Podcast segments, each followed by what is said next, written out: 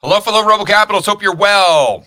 Wanted to go straight to the dollar index, the D X Y, and it tells us something that I think is crucial to understanding today's environment and whether or not throughout the rest of twenty twenty-three, we're going to continue to see these types of crises pop up here and there, and whether or not we'll have a hard landing, soft landing. I think we got to look at the dollar right now. And we got to pay attention to what it's telling us. So let me go over to this chart of the D X Y. D X Y right now is at one oh four, one oh four point five, call it.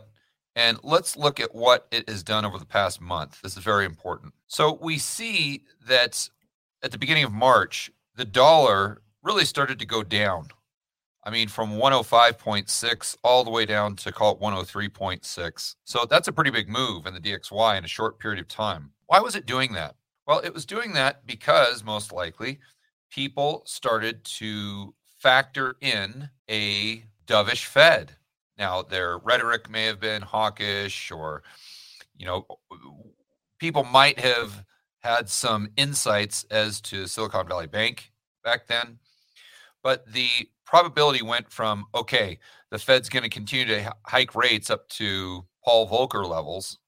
Remember how the neutral rate went all the way up to like five point seven five percent, or maybe it was five point three five. The neutral rate really went up after that last testimony from Jerome Powell. Remember, that was only like a week and a half ago. And then we start to get some bad news, let's say, or maybe some insiders knew what was going on with the banking system.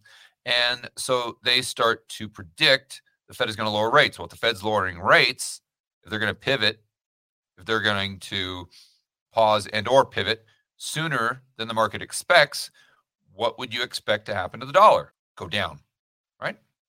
It would go down. Now let's look at what is happening. So we fast forward to its low point. This would have been the thirteenth. So today is the sixteenth. So let's say this was Monday, Tuesday, right around that time. And then what happened is the dollar starts to go higher, a lot higher. Now you say, okay, George, well, they came out with the bailouts and all these things.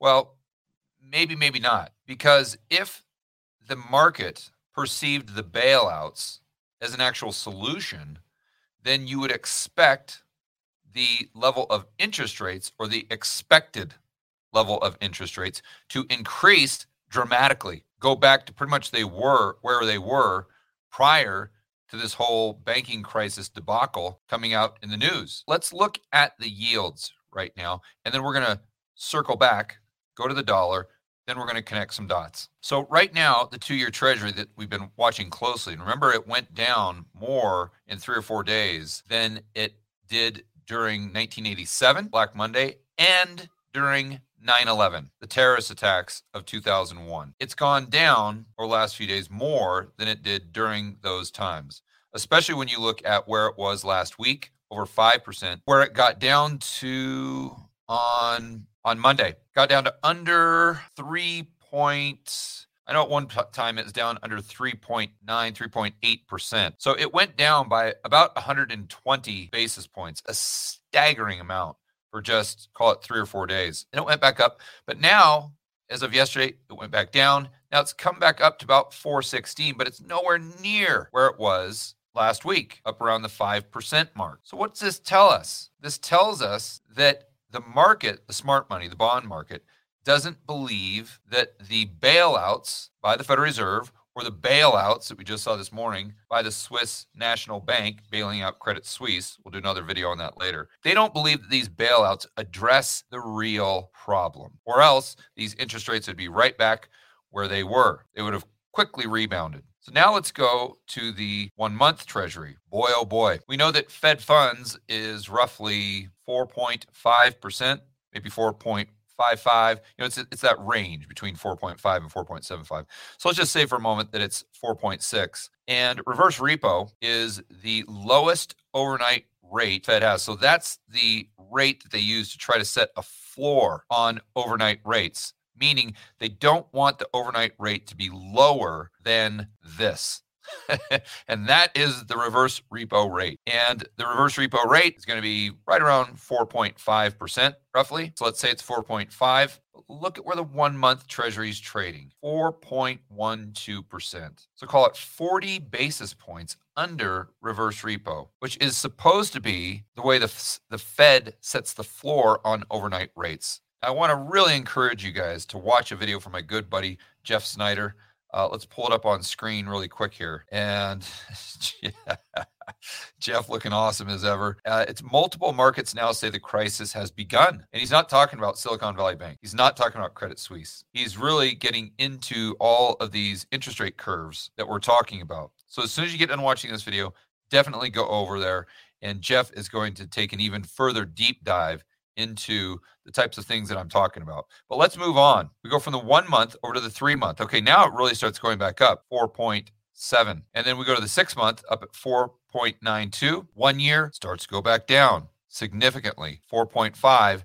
And as we said, two year around four point one six. So what this is telling us, again, is that the market doesn't see these bailouts as a solution. And the best example I can give you, the best analogy, the best way I think you should think about this is not to say that the market is predicting a G F C two point oh, because in a way it is, and in a way it's not. So it's not, I don't think it's predicting that J P Morgan go bust and we have a housing crisis and all these things. Although you could see further stress in the banking system and stress in the housing market and the stock market because of the core problem. But these issues are on the periphery. These are the kind of extraneous issues. What's really happening is what we can't see beneath the surface. So why does this really hurt investors? Because they fall victim to this idea that the only thing that exists is what they can see. So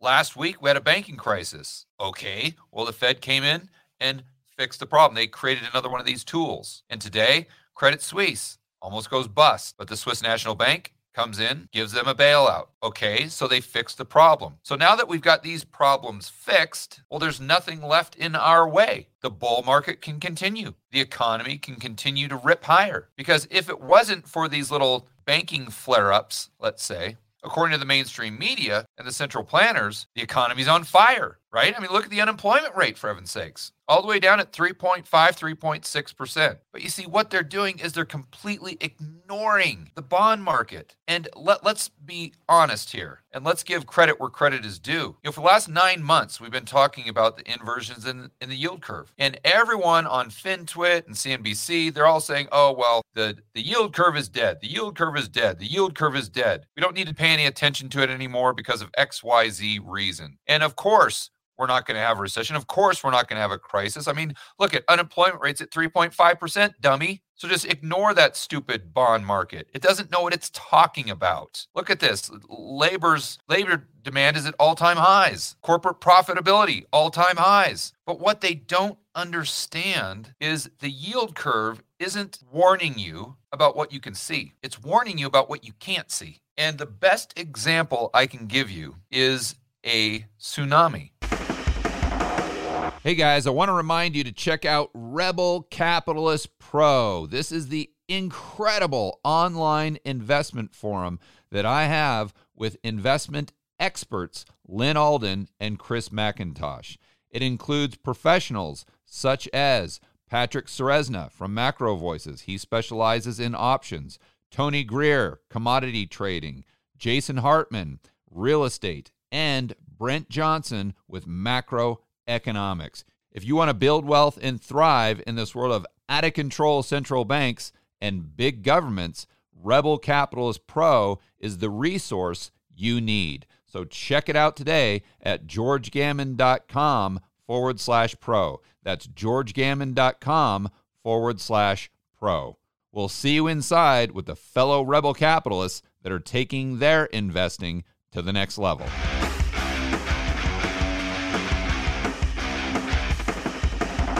So this is a little cartoon animation of Australians' tsunami detection system. So they've got this tsunometer, cute name, clever name, and they've got this surface buoy and this anchor, and then they've got all the, the white coat scientists here in the seismograph lab or whatever it's called, and then they've got this satellite. Okay, Well, as you guys know, when a tsunami is formed in the middle of the ocean, you can't see it. It's underwater. In fact, you could be on a boat right at the surface of the ocean, and that tsunami could rip right by you, and you most likely wouldn't even know. You might see kind of a little bit of a wave here. Oh, no big deal. It's not a big deal until it gets closer to the shore. And then all of that energy that is formed by that seismic activity, all that energy that's trapped within the water that's moving at a very rapid rate, hits the shore and comes up out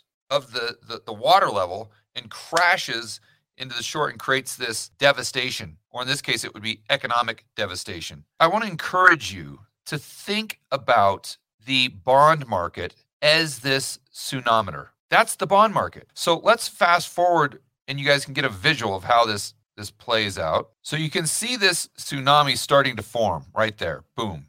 But you can't see really what's happening and all of the stored up energy that's underwater. At the surface, it just looks like a little bit of a wave. So you see at surface, and I'm pointing right at the wave here, this would be Credit Suisse. This would be Silicon Valley Bank. Ah, it just looks like a little wave, no big deal. Fed comes in, creates another program facility. The Swiss Central Bank comes in, gives them a quick five, uh, fifty billion dollars as far as Credit Suisse. No problem.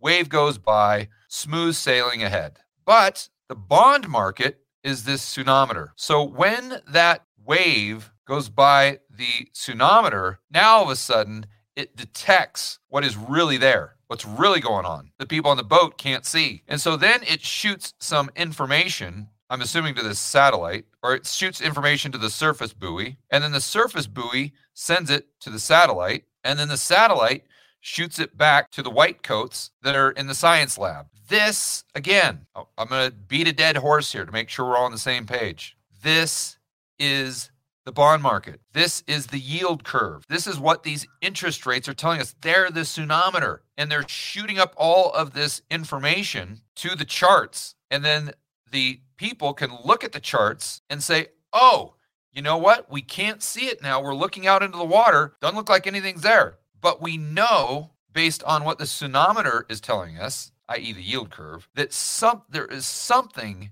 a crisis, a financial crisis, an economic crisis, lurking beneath the surface, and it is heading our way at five hundred miles per hour. And therefore, we need to prepare. You see, what most people do in the market, even the people, the talking heads on C N B C, and a lot of these people on FinTwit, is although we have a tsunameter, they don't even pay any attention to it. All they do is just look at the fact that the water is flat, and then they say, oh, this stupid tsunameter?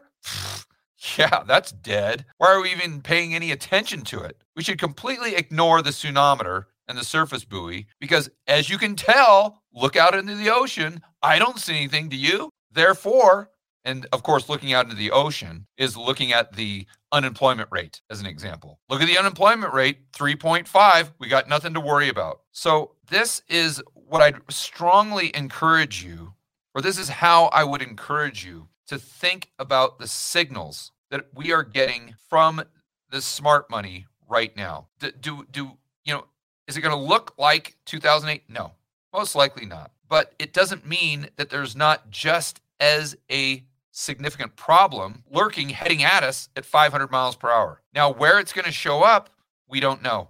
Where it's going to hit, the size of it, that the tsunameter doesn't tell us. But at least it gives us the foresight to prepare and to be ready for when it inevitably hits. And all that we're seeing right now with Signature, with Credit Suisse, with Stupid Valley Bank, if you watched my whiteboard video last night, these are just little waves. That's all they are. This isn't the real problem. All right, guys, enjoy the rest of your afternoon. As always, make sure that you're standing up for freedom, liberty, free market capitalism. We'll see you in the next video.